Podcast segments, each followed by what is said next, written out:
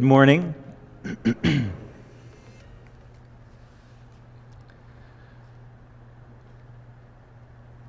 I have so many things that I want to say to you today. Several weeks ago, uh, when we were arranging dates and you know thinking about when we might be able to visit with you and thinking about also what if I was going to be here preaching, what I might say, uh, I found out that you're doing this series on the Holy Spirit. And uh, we were all encouraged, those of us who are guest preachers, to preach on something that relates to the Holy Spirit.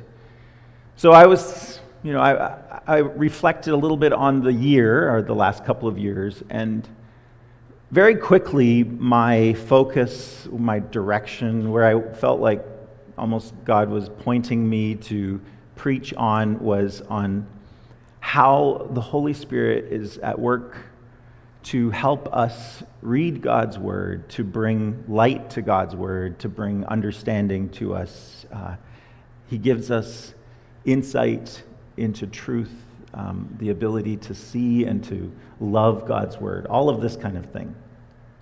So that's maybe eventually where I want to end up. That's, that's what I really want to talk about with you. But at the same time, I mean, we're here just one day, and uh, you know, we have a wonderful chance to talk with you after the service. Some of you, um, sadly, not everyone. Maybe there's a few people who are online who couldn't be here today.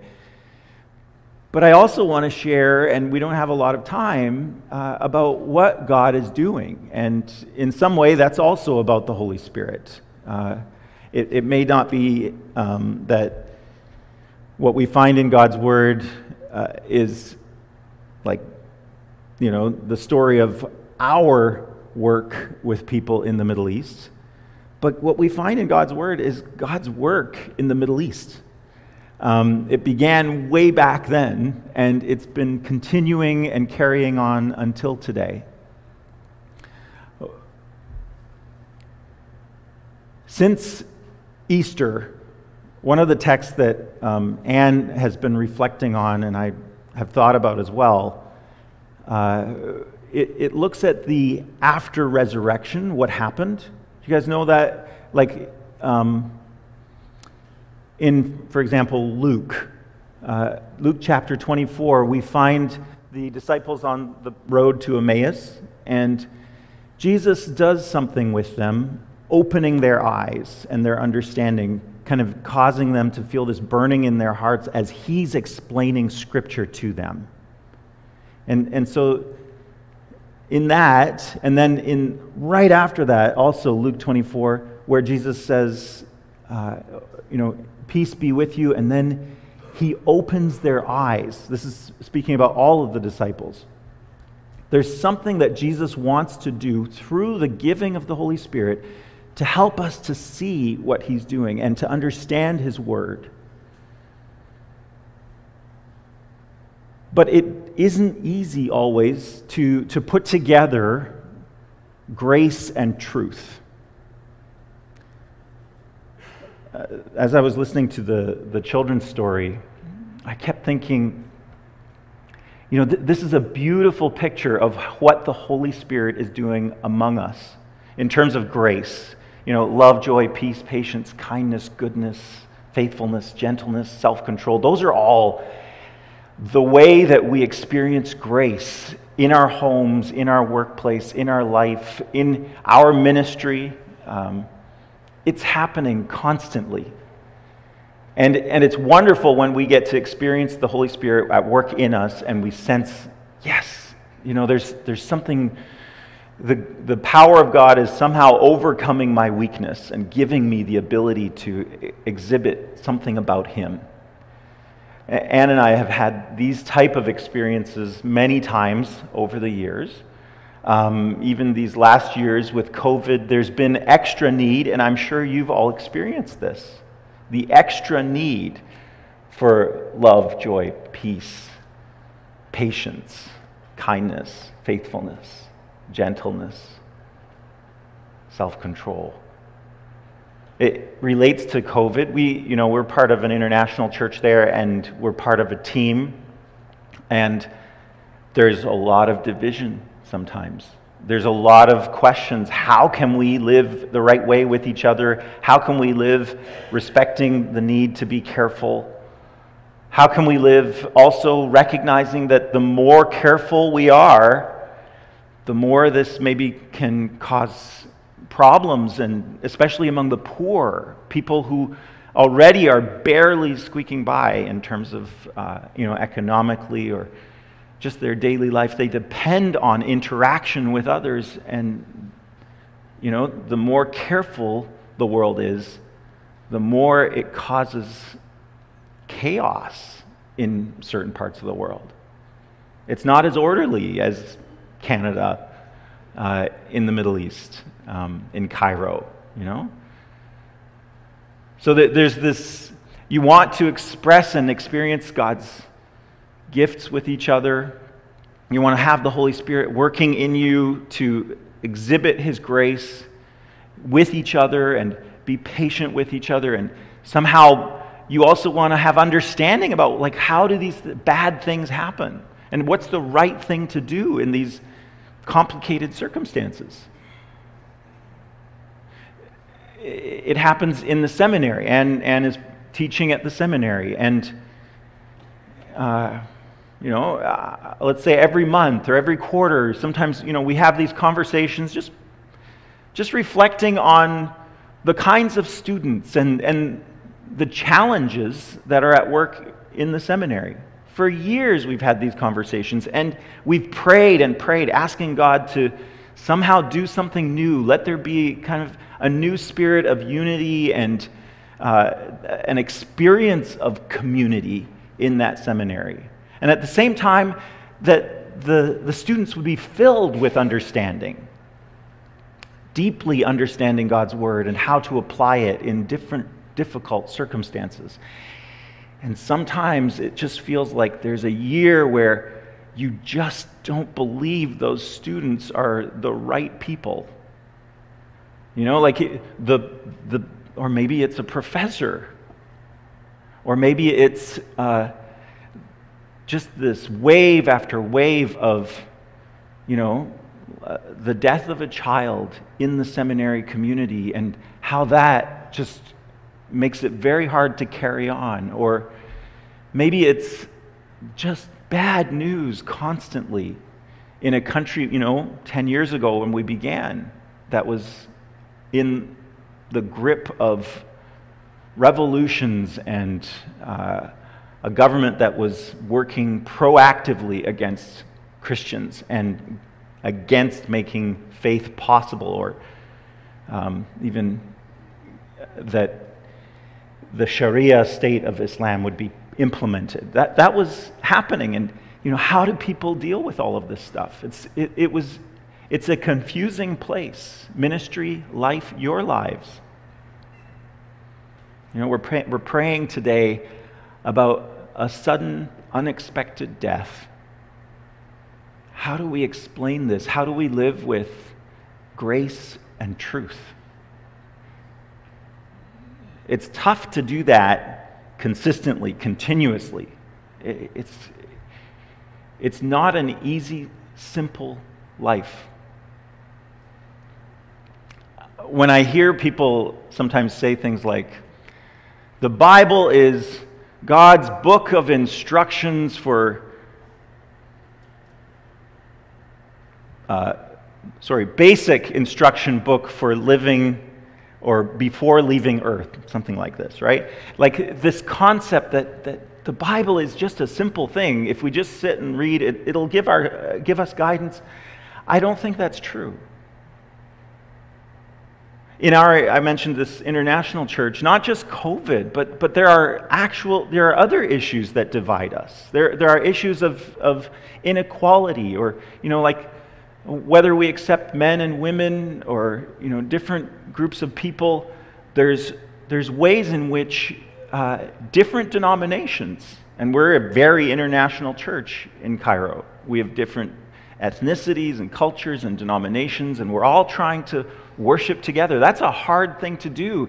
And I'm sure you've experienced that. I, I know that sometimes we come face to face with real difficult discernment questions when it comes to understanding both and applying and experiencing the Holy Spirit to give both grace and truth at the same time, in the same place, with each other, knowing that we, we're reading things differently. We have different culture.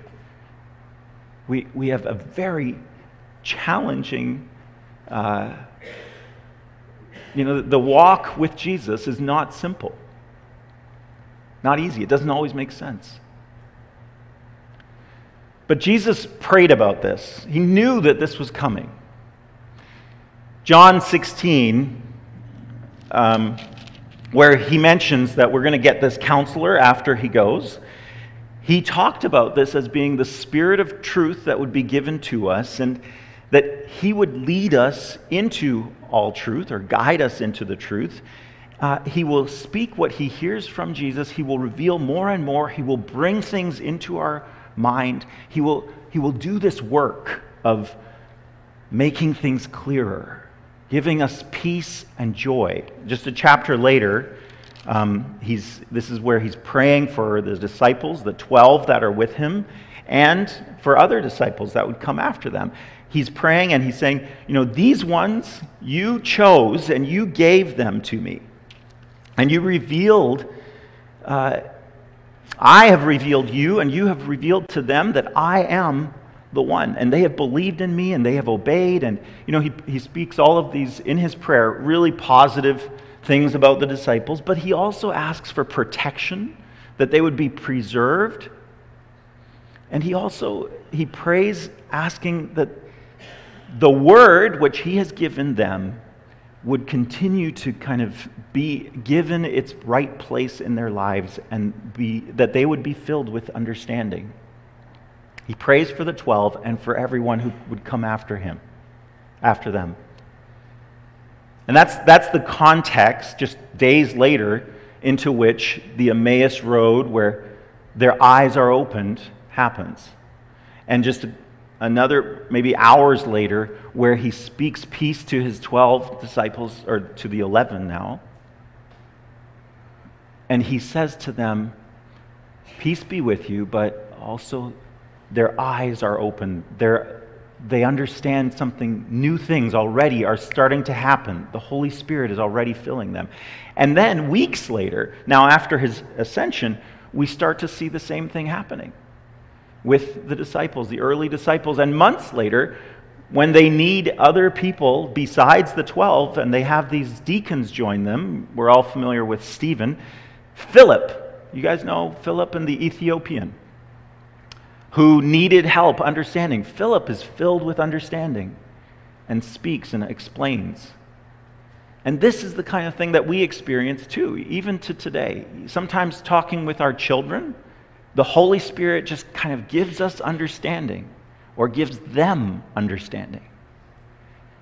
And they speak something from God's word or out of God's word, and we realize we experience new truth and conviction. Sometimes we have this.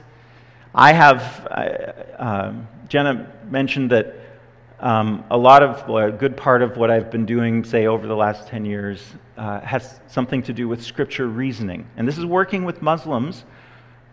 Usually I work with people who are very, you know, well educated um, in the Quran.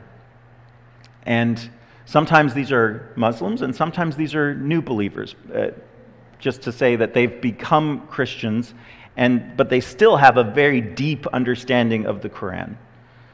Uh, and they're trying to understand how did God allow for this Quran to exist, and how can we use it to bring people to Christ? Um, those who still believe that the Quran is it, and maybe the Bible is, you know, for the people of the book, they're maybe they don't have the perfect word according to those continuing Muslims and sheikhs and imams. You know, for these groups, I pray asking God, please give me light. Help me understand your word. When I speak with them and, and when they read, because that was, that's one of our goals, is to get them to read the Bible. Whether or not they believe in the Bible, it's so important that God's word is heard and read. So, but over and over, I've experienced this that God opens his word. God puts light on his word. God causes us to be asking really difficult, good questions and gives us the opportunity to share more and more from God's Word. But again, there's always that possibility that we're, we're off, we're wrong, or, you know, that we ourselves uh, have maybe, in the way that we've acted, maybe we're not gracious, filled with the Spirit. And so then maybe when we speak truth, it comes out condescending and judgmental and wrong. There's, there's always a need. All of us have this continuing need to be filled with the Spirit. Um, I loved that uh, Liz brought up the, I don't know her name, the little girl that, that lit this candle here um, at the beginning of the service. In some sense, it's like we're saying we're, we're all quietly speaking a prayer of illumination. We're all quietly inviting God to be present, and, and the flame, in some sense, represents the presence of the Holy Spirit among us. And, and it's, it's positioned here between the, the, you know, what we have in the Eucharist, we remember communion, and we remember our baptism. And, and why I think it's really important that it's right there between those two is because each of those is a miracle, right? We, when we talk about baptism, you know, we, we talk about that Ethiopian who, who becomes a believer just, you know, it's, it's a total miracle that Philip gets brought into the presence of that, that man who's reading Isaiah and is filled with the Spirit to bring understanding to him, and that man says, Hey, what's stopping me from being baptized? But it's just as much a miracle that any child, that, that even the unborn child, that God has chosen us to be adopted children. Not because of what we did, not because we deserve it, not because we make the right decision or we say the right words. In some sense, baptism is just a symbol to say God does the whole thing from start to finish. He brings us into His presence, He helps us to have faith. We express that faith, we receive everything by faith, and we live from there by faith. But these are all gifts of God constantly given. That's a miracle when that happens, when we see it in our children. It's not something that we made happen. It's not something that any of us can take credit for that we have faith. It's just by grace. And the same thing for this miracle of communion, that we can experience the presence of God regularly, just somehow through a sign and even sometimes we might think this way when we eat together. It doesn't, it doesn't have to be bread and wine, it can be hamburgers. That we can actually experience the communion of Christ. We can actually know, you know, you walked among us and you gave yourself for us. And we have received life because of this. And that life is what's nourishing us. And then Jesus says, Man does not live by bread alone or by bread and wine or water, food, but by every word that comes from the mouth of God. And again, we're brought into his presence to say, please help me. Help me to keep hearing and feeling and understanding the Spirit and the Word. So, so the, the candle or God's word between these two, reminding us that it's a miracle that we actually can understand God's word. It's not by training, even though that might help. It's not by having been cate- gone through catechism, which, I mean, that's amazing that you guys still do catechism. Um, uh, that was such a benefit to me when I was in high school. But I, I feel like um, sometimes we err on the side of if we've just got everything lined up correctly, if we just check all the right boxes, if we just say the right words, then, then we've got it right. And I think that that sometimes takes us in the wrong direction. What we need is to hold in one hand God's word, and in the other, we need to have our hearts set right. So now, I, I want to take you, I'm not going to take a long time, not as long as Psalm 119 needs, but I want to take you to Psalm 119 because what I've discovered in this psalm is it is a fantastic psalm that will help us to have our words or our, have our hearts set right to read God's word. It's a fantastic psalm that helps us constantly utter these quiet prayers of illumination, do things symbolically to remind ourselves I need to hear God's word. I need to be nourished by God's word. I need to remember God's word in this circumstance. The psalmist in this psalm says, Sometimes I wake up in the middle of the night and I'm thinking about your word. He says in another place, same psalm, seven times a day I am reflecting on your word. So, so the word is very much at the center of this, but it comes in many forms. So I, I really do want you to open your Bibles to Psalm 119.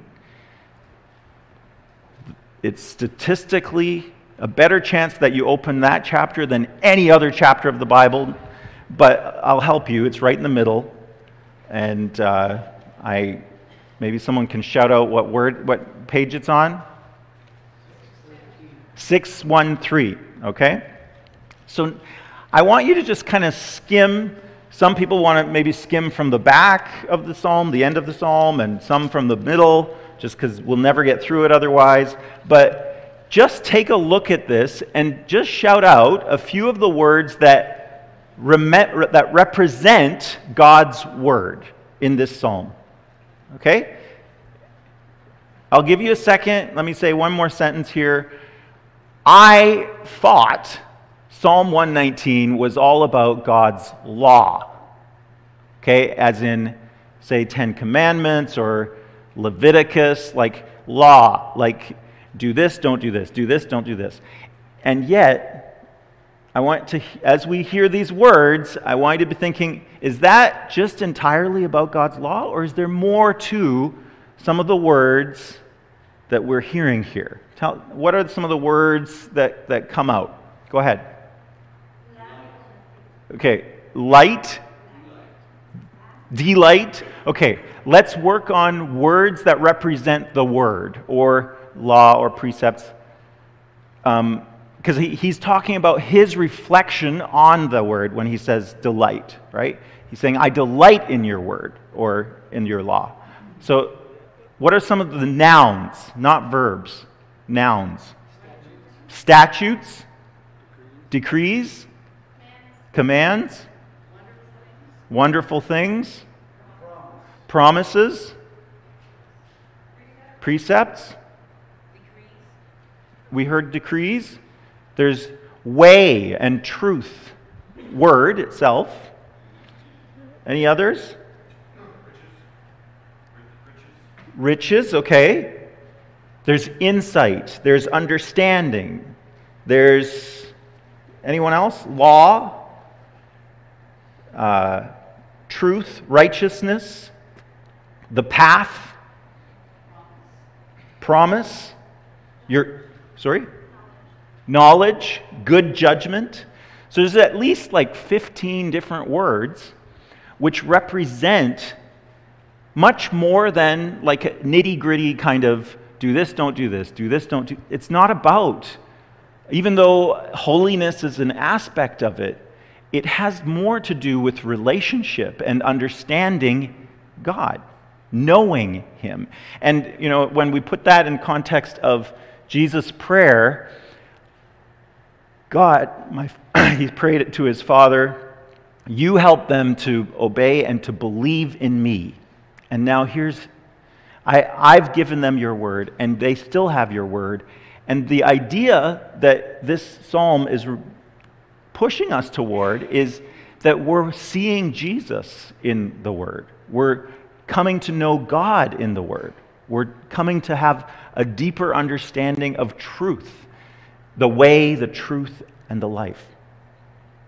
That's at least one little takeaway from this that this psalm is not about just right and wrong.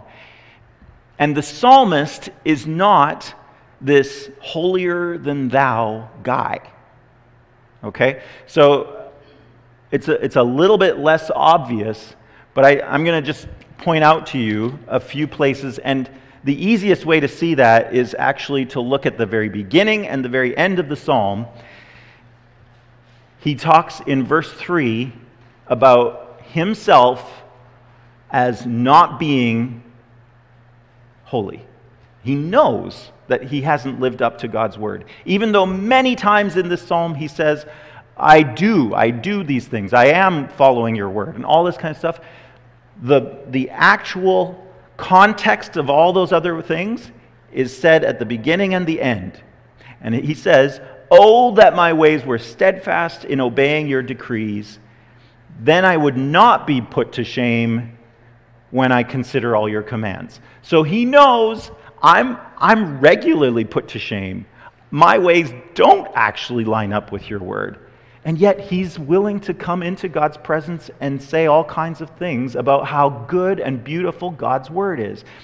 In fact, over and over, when he says the word love, there's only two ways he says it. It's either he loves God's word and loves all the things about God's word, or he's using the word about God himself your love, your faithful love. And so he's, he's pointing to how great this thing is, and it is different from him.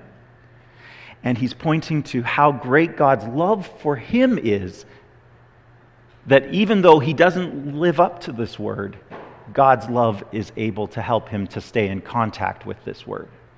So again, we start to get a different impression. I, I had an impression that Psalm 119 would be like slow slogging. I would hate to have to preach on this or study this.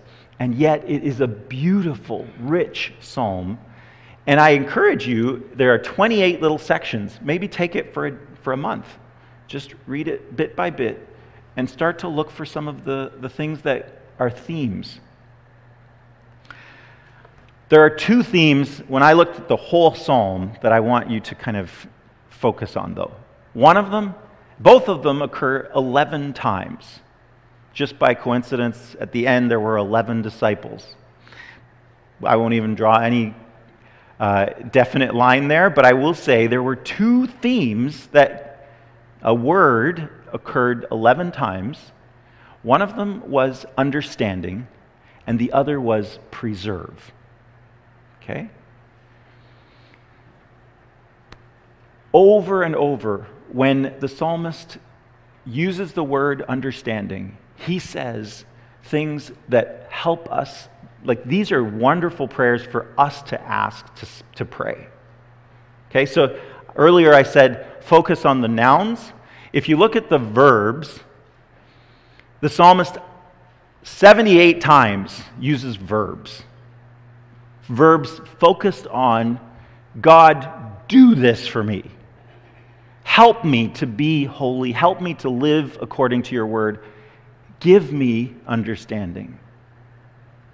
78 times. So, so the, it's, we've got really good precedent here that part of our role in working with God's word is to really command almost, but really ask, pray, beg God to do the thing that He alone is able to do.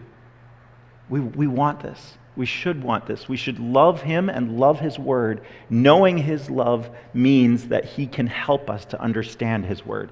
So, understanding occurs over and over. Um, let me just read a couple of them. Uh, Your hands made me and formed me. I'm, I'm reading from verse 73. Give me understanding to learn your commands. Verse 79 May those who fear you turn to me, those who understand your statutes. And that's important. You hear now, it's not just that I want understanding, I recognize that others around me, there are others who have understanding. And I want others to confirm my understanding. So in verses 73 and 78, we, we actually get something important about reading God's Word. We don't just read it alone, we read it in community. We read it recognizing that there are people who are very different from us, who hold, in some ways, very different convictions, who have been given understanding. And that is challenging to accept in, in the New Testament, one of the things that I learned this year as I'm talking with our international church about, you know, we're talking about primary issues that hold, that we can all agree on in the church, primary doctrinal things that, yes, we, under, we absolutely affirm God's word and, you know, uh, that we're all sinners and we all need Christ. Faith in Jesus produces salvation, all of this kind of thing. There are other things that are secondary. There are other things that we really couldn't come face to face and say, Yeah, I fully agree with you, or I read God's word exactly the same way you do. No, we, we came from very different angles, and we had to learn how to have unity, knowing that God was giving understanding to different groups in different ways. That's a hard thing to do. We're still struggling with that. Maybe that's a thing that is a challenge here. But God does give understanding, and part of that understanding understands that there are differences. And that even in the New Testament, it wasn't like one church. It, it, was many churches in many contexts with many different people from many different backgrounds. They all held to the same core, most important central truths, but then they, in terms of living it out, in some places there were different culture, different language, and they had to live it out differently. So these are, I see them very much present in this. I love verses 125 and 130 as well. These are, I won't go further than this with understanding. I am your servant. Give me discernment that I may understand your statutes. And then verse uh, 130 the unfolding of your words gives light, it gives understanding to the simple. So, this concept that we, like, if you come with the understanding that you are simple, that you actually have very limited understanding, that puts you in the right position to be receptive to the Holy Spirit teaching you. Jesus says, those who study God's word, they will be like scribes who, who bring out of God's word new things as well as old. They've studied, they, they have some old things that they already understand, but they're also bringing new things. You can't get new things if you're stuck in the old all the time. This is, God's word is telling us take the attitude of humility Consider others better than yourselves. And be simple and read God's word. He will give you the understanding, the discernment that you need. The other theme that I, you know, very quickly I'll just put out there is preserve. 11 times again, he uses this word in this chapter. And the idea here is, and besides those 11 um, preserve my life. Almost every time it's preserve my life. Besides those 11, he uses so many other words. Let me just mention a few deliver, defend, sustain, guard, keep, uphold, redeem, save. ensure my well being. So, so over and over, he's realizing that he can't get things right on his own. He needs God's power at work to preserve him, to preserve his understanding, his life, his well being, his sense of peace, his sense of joy when he's trying to live with grace. And it's really challenging because truth sometimes feels like it's at odds with grace. He keeps trying. And he says, Preserve me when I make mistakes. Keep helping me. This way of living is wisdom. And no matter what context we're in, we need wisdom. We need so much more wisdom. Whether it's in a workplace that we just keep finding challenging. And I, maybe you have this, I have that, you know, I supervise people, I, I work with people on a team, and there are sometimes these like difficult personalities, we'll call them, right? Or sometimes we, we recruit someone. We've got a new person on our team. This happened this last year where we thought for sure we understood this person is right, they're well suited to our context. Maybe it'll be, uh, you know, there'll be some cross cultural adjustment, but they have some good background and they're trained. We're going to place them in this, give them the opportunity to grow and to serve. And it's like, I mean, I hate to say this, but you almost watch someone crash and burn. It's hard. And then you're living with the, the results of that. You have to help that person. You've brought them there. You are the one who suggested that person to join your team. Or with our children, you know, you, you, don't always have the wisdom or the insight, and you say something and they hold on to the one thing that you say, not all the other things that you wanted them to hear. And sometimes we as children repeat the things that we shouldn't be repeating that our parents did. And there's no guarantees except that we can cry out to God, preserve, preserve, preserve. Preserve your church. We look at the North American church and we sometimes feel like, oh, the church is getting smaller and smaller. There are fewer and fewer people who are committed. And maybe you guys, you, you don't, don't all see what we see, that there's so many evidences in different parts of the world where God is producing, people are coming to Christ. Lots of people, people who want to know the truth, and they are finding truth in God's word, and they are so much more passionate than we've ever been about living for Jesus and speaking for Jesus, even though they face persecution, even though they face opposition. One of my favorite verses in this, in this chapter, um, or concepts, let's say, is. Um, where'd it go now? The, just the way that we face persecution, we live with persecution or opposition um, and we need God to help us there in order for us to be able to obey God's word. So here in verse 134 Redeem me from human oppression that I may obey your precepts. I mean, that's a real prayer that new believers pray. Help me in the face of human oppression so that I can obey your word. Because sometimes when there are people against me, it's really easy for me to just lie or just join the corruption. That's a really that's a practical issue.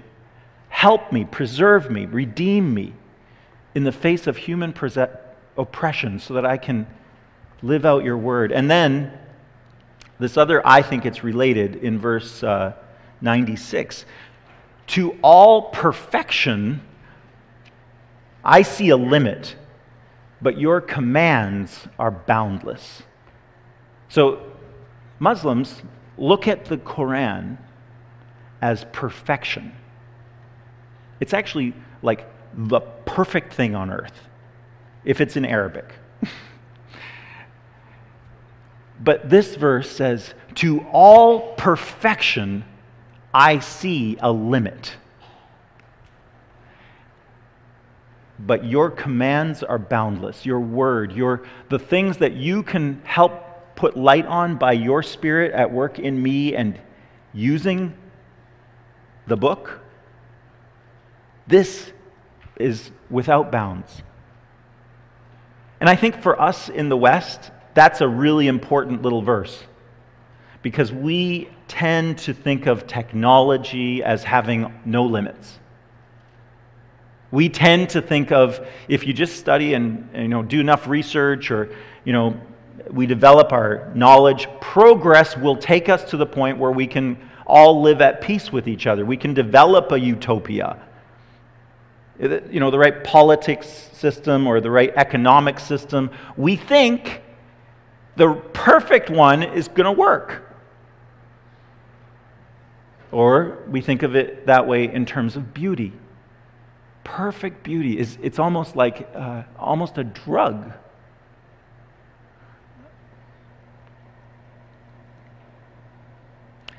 Anything that is, you know, accomplishments and, and the way that human beings are able to bring order, we, we consider them versions of perfection. And the perfect thing we think is somehow it dwarfs all other things. And this says, no, there's nothing that is perfect. Only God's word is without bounds. Only God's word is going to be at the end, uh, it will remain. Everything else will pass away. So, like th- these, these ideas, maybe, that that we, we can cry out to God, that, that we ourselves are, are people who make mistakes, like, you know, the bookends. And, and we should be crying out to God 78 times, not 77, but over and over. Jesus says, you know, forgive 77 times. No, this is saying, just keep doing it even more and more and more. Keep crying out to God. Keep lighting that candle. And and, and ask for understanding and ask to be preserved and ask to love God's word as the boundless thing that it is. This thing that is beyond perfection. And this puts us in a heart state that the Holy Spirit is able just to transform our eyes and give us the mind of Christ. That's what it says in in 1 Corinthians 2, the mind, we have the mind of Christ. If we orient ourselves before God with that humility to, to be able to receive and see truth, that will help us to, in some way, be like Jesus, full of grace and truth. So, this is what I'm still working on, and it's, I think it's going to take us a long time to get through that psalm. But, you know, God help all of us to grow in this way of thinking. Would you pray with me? Jesus, we thank you that you've given us your word and you've given us experiences that we know you've given us your Holy Spirit. But God, we do call out to you. We cry out asking that you would help us to love your word and to depend on your Spirit more, to grow in grace and truth.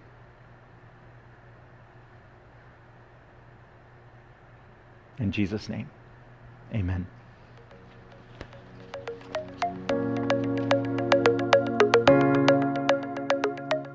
Thank you for listening to the Willoughby Church Sermon Podcast. The Willoughby Church Podcast Network also has podcasts about discipleship the Heidelberg Catechism, and even a podcast hosted by some of the youth. You can find out more about the Willoughby Church Podcast Network by going to willoughbychurch.com.